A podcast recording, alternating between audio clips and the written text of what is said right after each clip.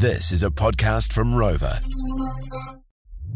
Keep up to date with JJ and Flinny on Facebook. Just search JJ and Flinny. More FM. Now, you might remember on the show yesterday, uh, there was a study that came out about wasabi. That apparently, if you rub wasabi into your head, it cures baldness or slows baldness. We did it to producer Dr. Dave. He's still bald, so I'm not entirely sure. Well, it was burning the wasabi. You know how it burns on your tongue? It also burns on your head. Who would have so thought? It didn't last long because you took them into the showers at work, not creepy at all, and washed it out. Yeah, we had a two two man shower. It was quite nice, actually. Good bonding experience. Aussie boss Amy is on the line from Aussie. Now, you've had a wasabi experience too, mate. What happened?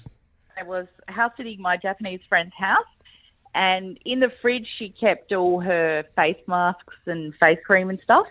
And I grabbed a green one, popped that on my face. It was a little bit um tingly. I thought, oh yeah, doing its job, you know, tightening things. Uh, yeah, after about 15, 20 minutes, my face was on fire, and um, I put it under the tap to get rid of it.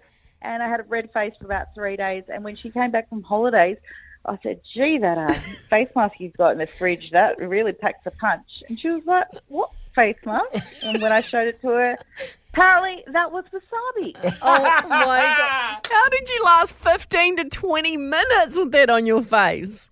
I just it was like the pain; it was doing things. You know, maybe tightening, cleaning out the pores. Yeah, you're like, man, this stuff's really powerful, eh? I wonder though. Okay, so after the redness died down, three, four days later, whatever, uh, did it actually do anything good for your skin? I don't think so. No, I'm going to say no. Okay, good. So don't use wasabi on your Yeah. face. Did you have a constant sort of urge for sushi in the next few days when you smelt yourself? Yeah, just constantly, I could I could smell soy sauce. I was dreaming about it. Oh my gosh! All right. right. thanks for that. Let's talk beauty DIY disasters. uh-huh. Let's go to Robbie in Dunedin. What happened to you, Robbie? Hey guys, I had we were going out for dinner one evening with some friends, and they were coming over to pick us up from our house, and we were going to have a drink before we went. And while I was getting ready, you know, putting on makeup and and all the bits, um, the four-year-old daughter decided that she wanted to help. So, being the great mum that I was, I said, "Yep, here you go, go for it." So, hence, when we went out for dinner, I still had the four-year-old's makeup on, lipstick where it shouldn't have been. Eyeshadow wasn't too bad.